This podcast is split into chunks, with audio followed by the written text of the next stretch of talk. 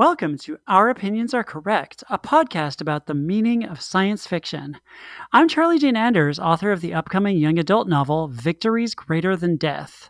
And I'm Annalee Newitz. I'm the author of the upcoming science book called Four Lost Cities A Secret History of the Urban Age. So, today we're going to be talking about books that'll get you through this uh, long winter we're having, which, you know, it's going to be a little bit of a rough winter for various reasons. And you know what'll really help you get through that? A really nice, cozy book that you can get into bed and read.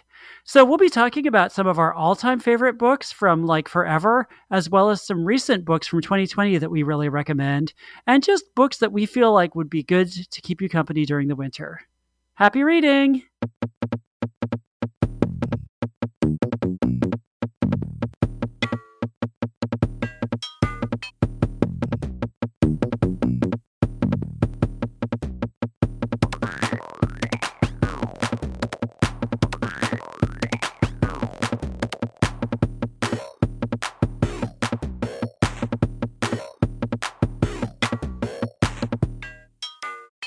Books are an amazing companion. They're great gifts for your friends and loved ones. And, you know, Annalee and I are actually this year, we're getting sort of care packages made for some of our loved ones from a local bookstore that's going to be books and a few other little things. And, you know, we highly recommend that you support your local bookstore right now. It's a really difficult time for local bookstores. They're suffering a lot of financial strain. They have a lot of, you know, high rents and, low margins on their products. And, you know, the next few months are going to be really crucial to whether bookstores get to survive this mess. And so, you know, the books we're going to recommend today, we really strongly encourage you to get from your local bookstore. Yeah. And the thing is, is that indie bookstores have been asking shoppers who are thinking about getting book presents to get them early. You know, don't wait until December 10th or 24th or whatever the night before Christmas is. I never yeah. can remember because I'm Jewish and I don't care. Um, so don't buy me a Christmas book. The good time to get those gifts is now. And we worked with our one of our favorite local bookstores, Dog Eared Books in San Francisco, to send out care packages for us. And you can do that with other indie bookstores too. You could call them up and or email them and ask, "Hey, could you put together, you know, some gift packages and mail them for me?" A lot of places can do that. Some places can't, but you can just ask them to pick books out that they think would be really great. Mm-hmm. Bookstore recommendations are awesome.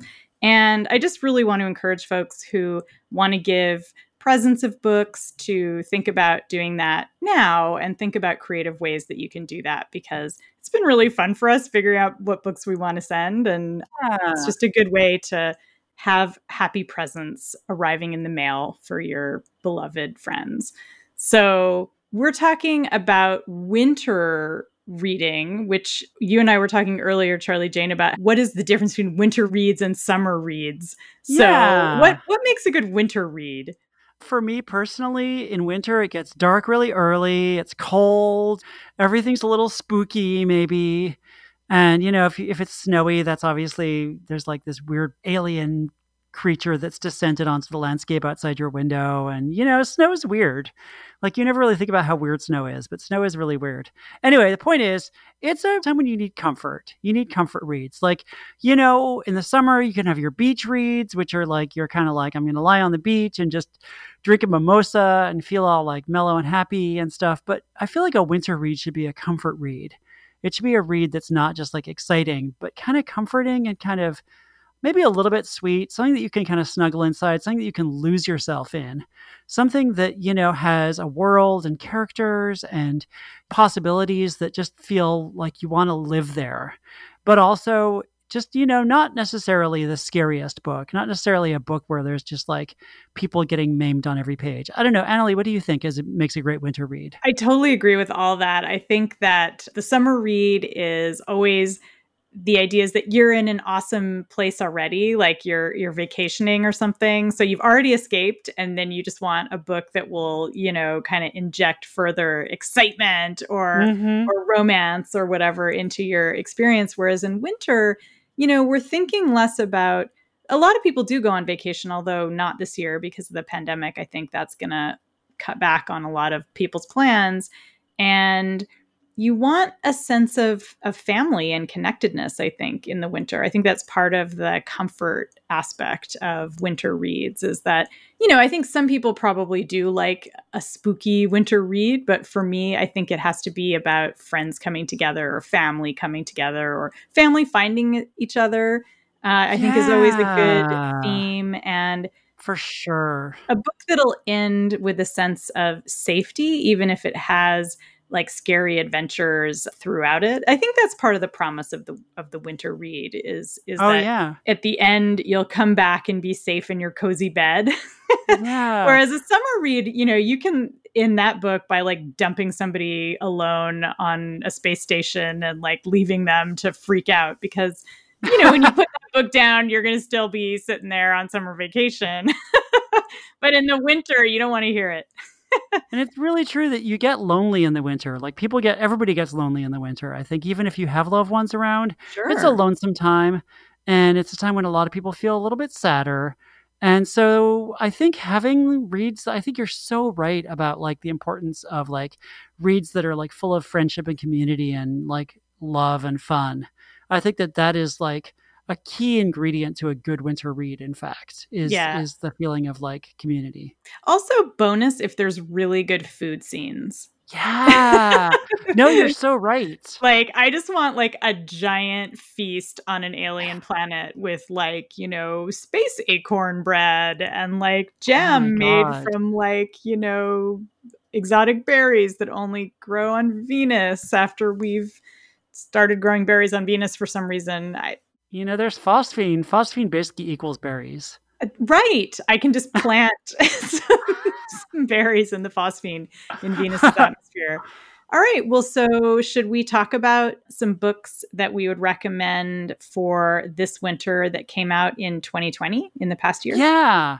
Yeah. Annalee, what's a book that you loved in 2020 that you think would make a really good winter read? My first recommendation is Rebecca Roanhorse's new novel, Black Sun. Yeah. Which we both loved. And she is starting a trilogy with this. So I want to caution readers that when you read Black Sun, it will be delightful and full of friends and fellow ninjas coming together, but it does end on kind of a cliffhanger. So, uh, but she's promised the next book is coming very, very soon.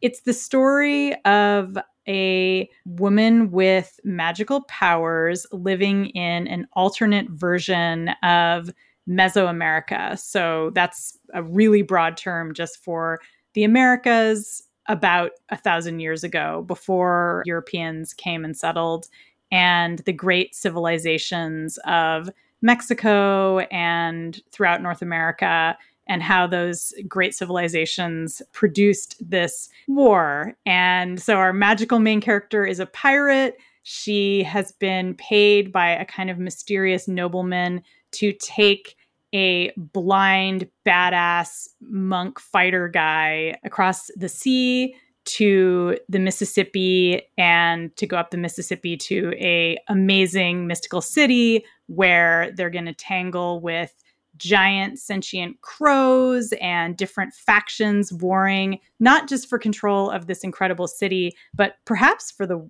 world itself. And it's really amazing. The politics are really interesting. It's full of great characters. It's got the exact thing that you want in a winter read which is a bunch of different really awesome people coming from different places, coming together, realizing common cause, and going on a literal pirate adventure up the Mississippi to a city in the clouds, which is just super cool. Okay, what's your rec- next recommendation? Or your first recommendation, but the next recommendation of the show? Yeah, I mean, another book, actually by a friend of ours, that I think we both loved in 2020 is The Mermaid, the Witch, and the Sea by Maggie Tokuda Hall. It's a young adult book. It's just like it's a cracking, great, amazing adventure set in a world that's sort of French and sort of Japanese and sort of all these different like it's a secondary world, but it has all these different influences. And it's just such a rich, fascinating world with all this like history and all these layers to it. And there's this group of pirates who are kind of evil, who have a hustle going where they pretend to be taking like noblemen and noblewomen as passengers. And then when they get far out enough to sea, they reveal that they're actually slavers and that they're going to enslave or hold hostage the noble people. And there's one young woman who is a victim of this scam, but she befriends this young person and teaches them to read. And it's like, and there's a mermaid on board the ship, and there's like mermaids who are angry because the pirates have been messing with them, and there's a witch, and there's just like, it's just so much amazing stuff. And the, the central relationship between the two main characters is so beautiful and so well done, and the world is so rich. And I'm so excited that there's going to be a sequel because, you know, you're going to, it doesn't really end on a cliffhanger, I don't think. No, it has a very satisfying ending, but it also feels at the end like, yeah, this could this could easily be another book for sure, or a whole I series. Want more yeah. of this world. I just want more of this world, and we're going to get more of it, which is amazing. But definitely, like an amazing sort of winter kind of comfort read is *The Mermaid, the Witch, and the Sea* by Maggie Tokuda Hall. I think what these two books have in common is both of them have sexy pirates yes. and ocean journeys that are very swashbuckling. I would I would call both oh Black God, Sun yeah. and Mermaid the Witch in the Sea total swashbuckling tales. And they both have really great romances in them too. So that's a thing about that we did say before about winter books, but I think when you're stuck indoors and you can't go anywhere and there's this weird alien white substance all over everything. you you know getting to read a book about a long journey where it's like we're going on a journey and we're going to all these cool places and like it can be just really fun to vicariously travel somewhere you know? Totally agree okay so speaking of weird white substances raining everywhere um, my next pick is okay. N.K. Jemisin's novel, The City We Became, which is also the first book in a trilogy, although it doesn't have as much of a cliffhanger ending. I feel like Black Sun really, it's like it ends in the middle of a thing. Ah! Anyway, The City We Became, it's already been, you know, much lauded. Um, so I don't have much to add in terms of, you know, heaping praise on it. We all agree it's amazing. Uh, it's basically a cosmic horror story in which I, I, don't know if horror is the right term. It's kind of gothy, but it's about what the world would be like if every city had the potential to become a kind of spirit person. And not all cities can do this. The city has to achieve a certain amount of cultural importance and size and like historical weight there are a number of cities around the world, like Rio is one example, that have achieved this. And New York, at the beginning of the city we became, it's kind of being born. And it's an unusual mystical city because instead of one person or sort of person slash deity embodying the city, it's five people one for each of the boroughs. And so the quest of the story is for these five boroughs to come together to fight against the cosmic gentrification of New York City because there's an evil white there's an evil white lady like basically a Karen from another dimension who is buying up New York City real estate and also bringing pieces from her she's she's basically a settler so she's bringing pieces from her alternate reality into New York City and these little pieces are like mushrooms and spores and like weird shapes. It's very kind of Cthulhu-esque where there's like weird mm-hmm. alternate forms of geometry. And so the characters who are kind of becoming the city of New York can see this everywhere that like pieces of New York are now covered in like fungus. And of course ordinary people like us can't see it yet but i think the threat is there that you know eventually once this gentrification from another dimension happens we will all be like i don't know mushroom fodder. But it's like it's a great adventure. It's a celebration of cities as communities which i love because i feel like we're going through a phase culturally right now because of the pandemic where people are fleeing from cities and they're kind of rejecting cities mm-hmm. and they're forgetting all the things about city life that make it great. Yeah, I just wanted to add that, like, you know, I never dog ear books anymore. It's a habit that I used to have when I was reviewing professionally a lot. But I dog eared so many pages in my copy of The City We Became because there were just so many funny bits and so many cool little moments that I was like, I'm going to want to go back and look at this. And like, my copy of it is just like dog eared up the wazoo because I just was enjoying it so much and wanted to like be able to look back at some of the best bits. On top of being kind of cosmic in scope, it's also really funny. And mm-hmm. I think really is. That N.K. Jemisin, um, she does have a really good sense of humor and she does inject little bits of, of humor into all of her novels. But in this one, she's really kind of let her funny side show. And I think maybe that's because it's set in our world. So she's able to bring mm-hmm. in like pop culture references and just like snarky commentary on New York City life. And so it's really nice to hear that part of her voice as a writer because uh, it, it's really quite effective in this story. So, okay, what's your next pick? Yeah, so my next pick is another book by someone who was a guest on our podcast, which I'm realizing a bunch of the books that we're recommending are from people who were guests on our podcast, which I think, you know, just shows that we have really good taste in who we get as guests. Yeah, exactly. it also shows that when we love books, we invite the people right. who write them to come on our show. exactly. It's like, you know, it's both. Anyway, yeah. so the next book that I wanted to recommend is the fantastic Legendborn by yes. Tracy Deonn, who was oh a guest God, recently on our it. episode about uh, about Arthuriana and Arthurian lore and all things Arthur and Camelot and Excalibur. And you know, I mean, we already talked about that book a fair bit in that episode, but I can talk about that book all day. Like it is just such a fun, amazing. It's another great kind of adventure. It's got a lot of darkness in it, but it never kind of becomes like what I would call like a really dark, upsetting book.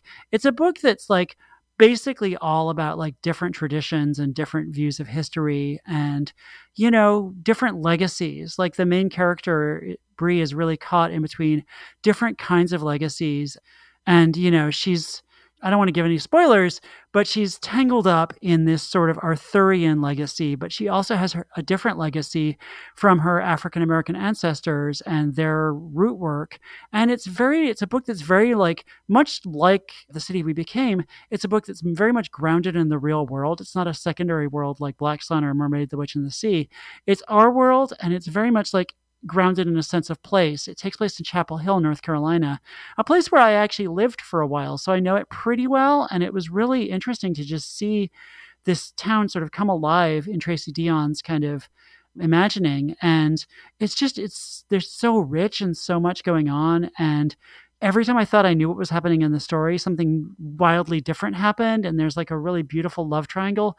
It's just like, it's one of those books that's just basically like you eat it up like candy, but then it leaves you with a lot to think about, which is one of my favorite kinds of books, I gotta say. And it's a perfect winter read because you will just be sucked in. Awesome. So, Annalee, what's your third recommendation from 2020? My third and final recommendation from 2020 for the purposes of this show, not for the purposes of life, because I have a million other recommendations on top of these is a nonfiction book by Sarah Parcak, who is an archaeologist. And the book is called Archaeology from Space How the Future Shapes Our Past.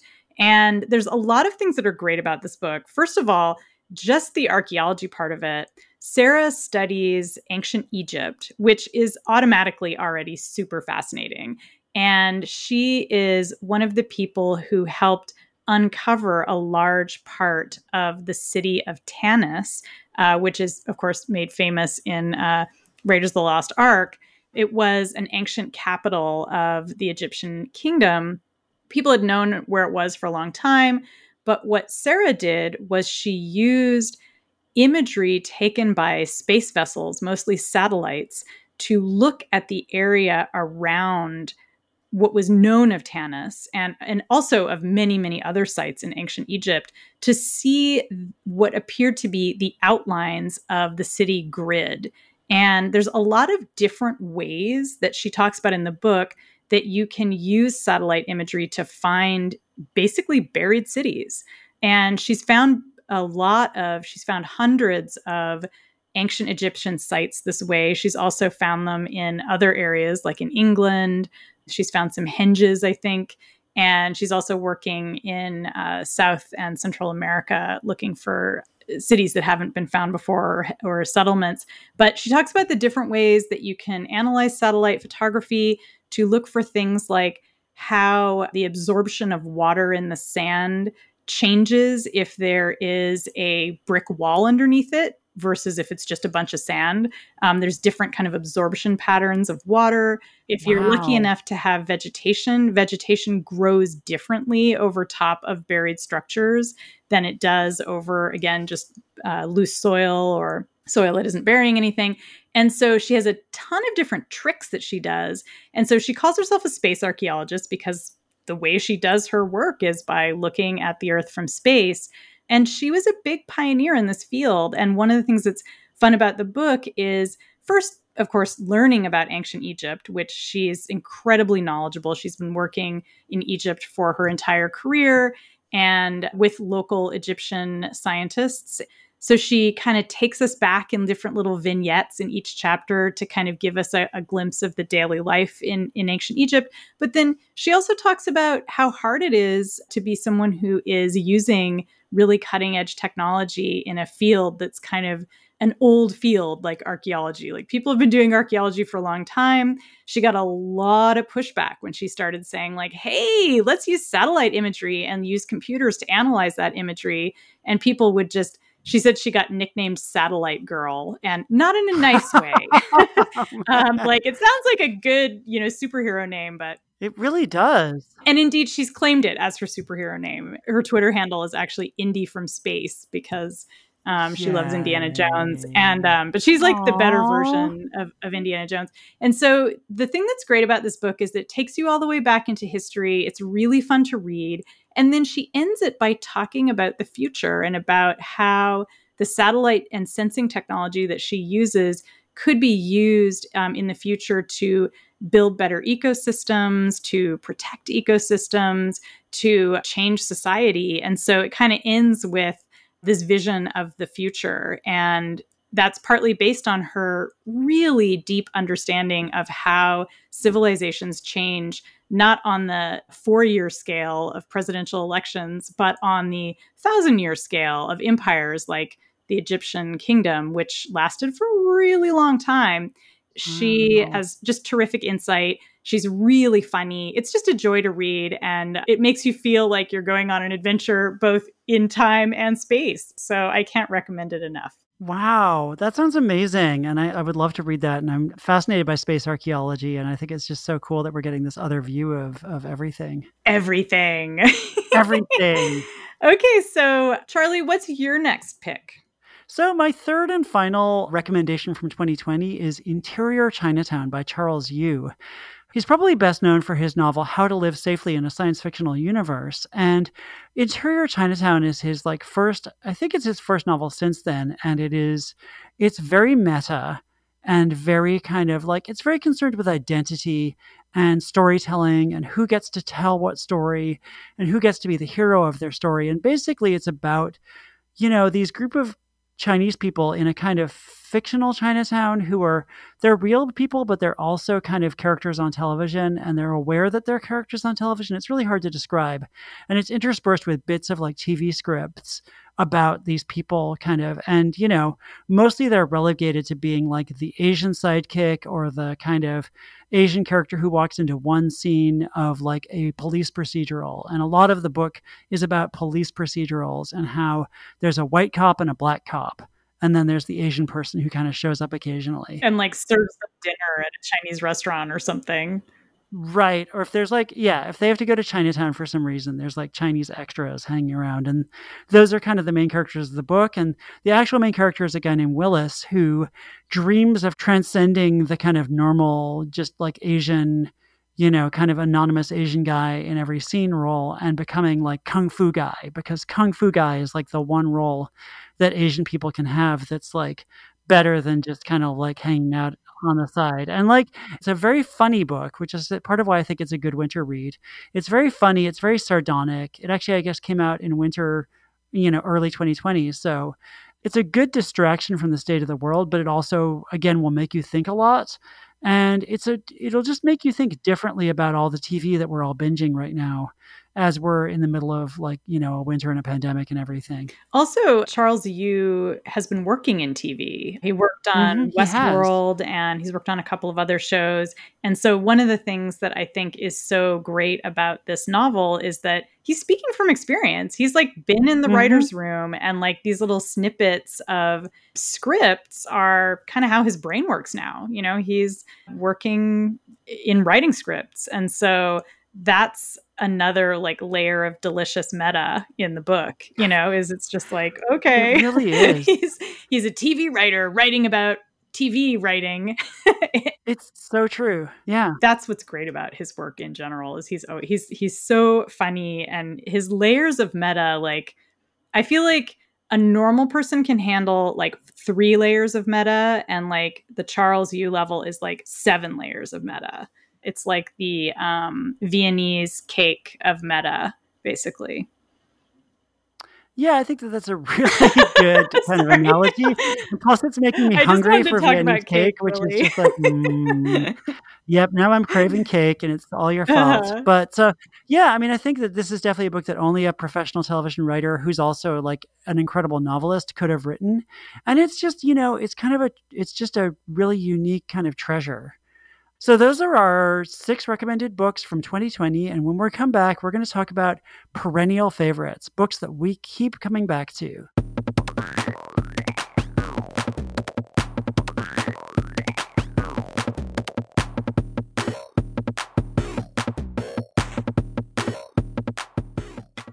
All right, so now we're going to give you some recommendations for perennial favorite books that we love. And Charlie Jane, why don't you start us off? So, one actually graphic novel that I keep coming back to is Mooncakes by Suzanne Walker and Wendy Xu, which is a, it's just such a beautiful, sweet graphic novel about a witch and a non binary werewolf dealing with like an evil plot.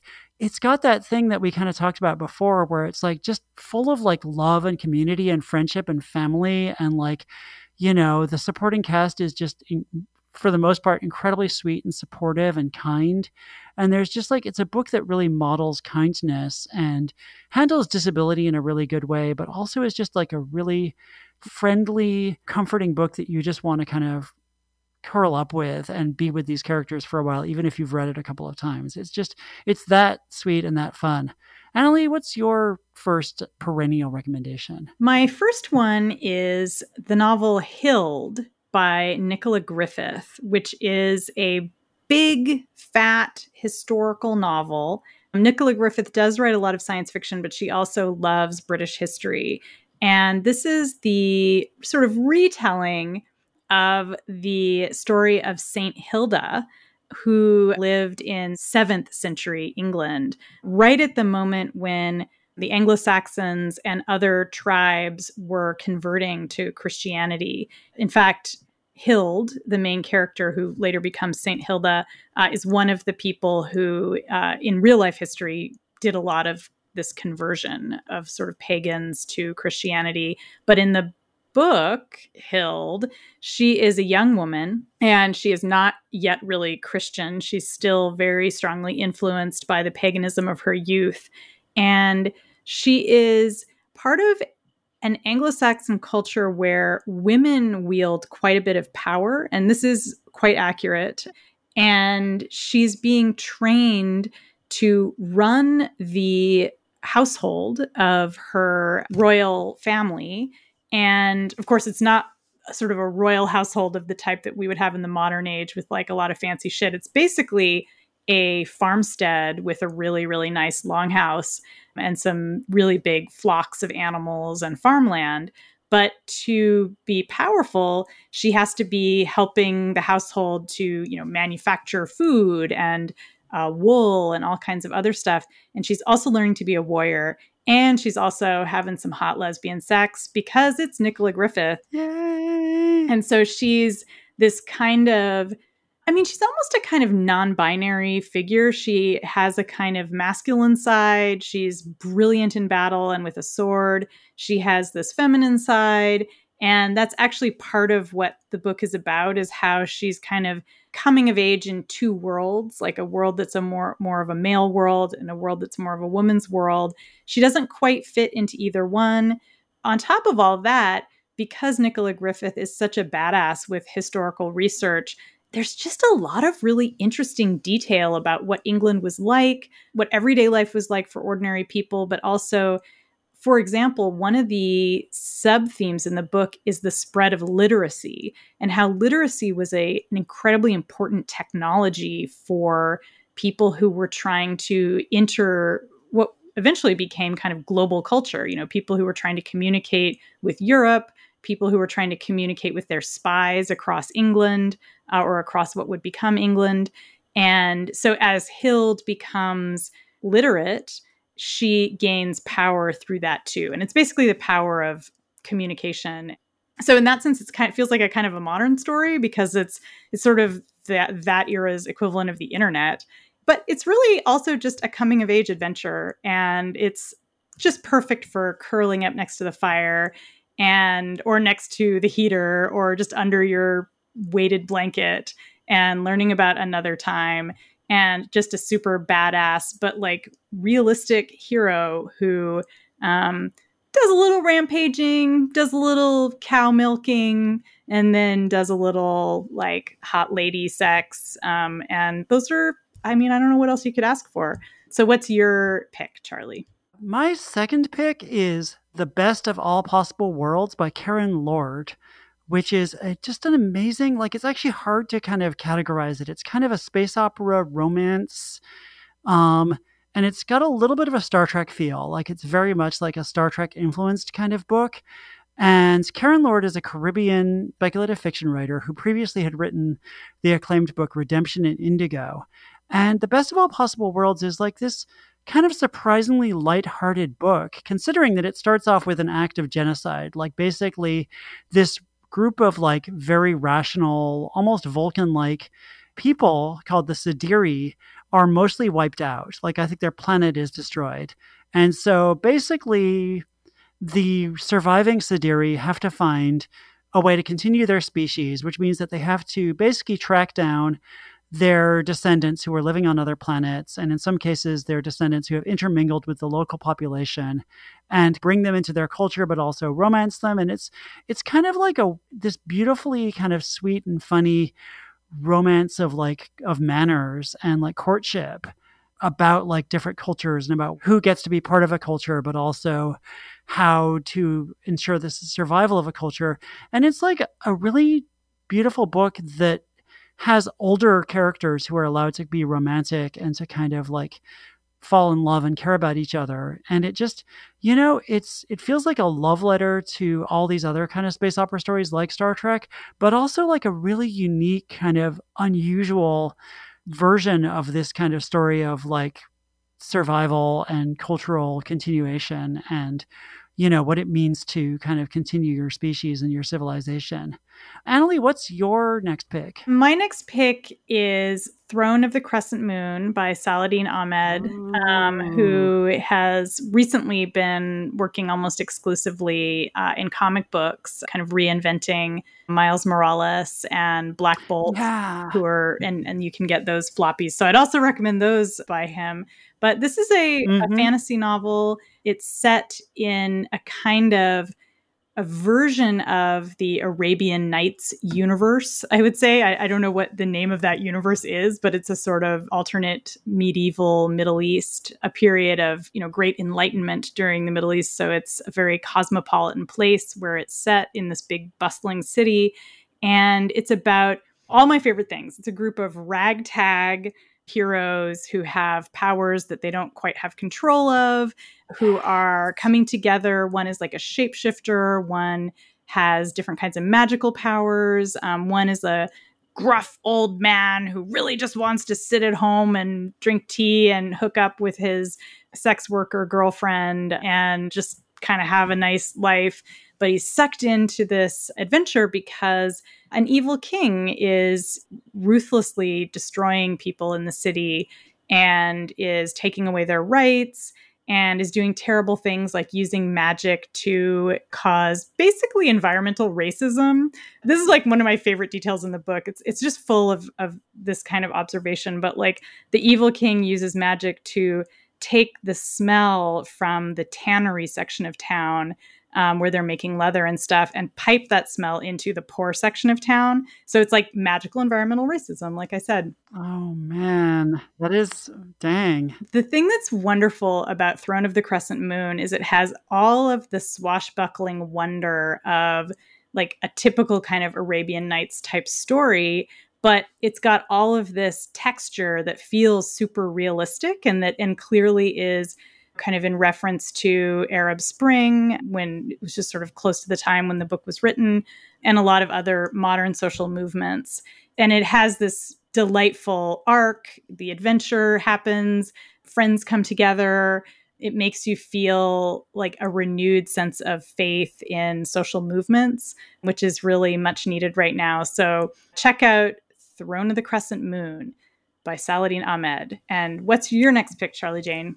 Yeah, my third and final recommendation of like perennial favorites is Seraphina by Rachel Hartman, which is a book that people have been recommending me to me forever. It's another YA book, full disclosure, and it's about a young woman who is, you know, half human, half dragon, and she's trying to hide this fact from everybody because there's all these taboos around humans and dragons intermingling and like humans and dragons have a very delicate peace that has been kept for the past like 20 years but you know you'll be shocked to learn that the peace between humans and dragons is on the verge of falling apart and that humans and dragons are running into some trouble and that there's a plot to start a war between humans and dragons.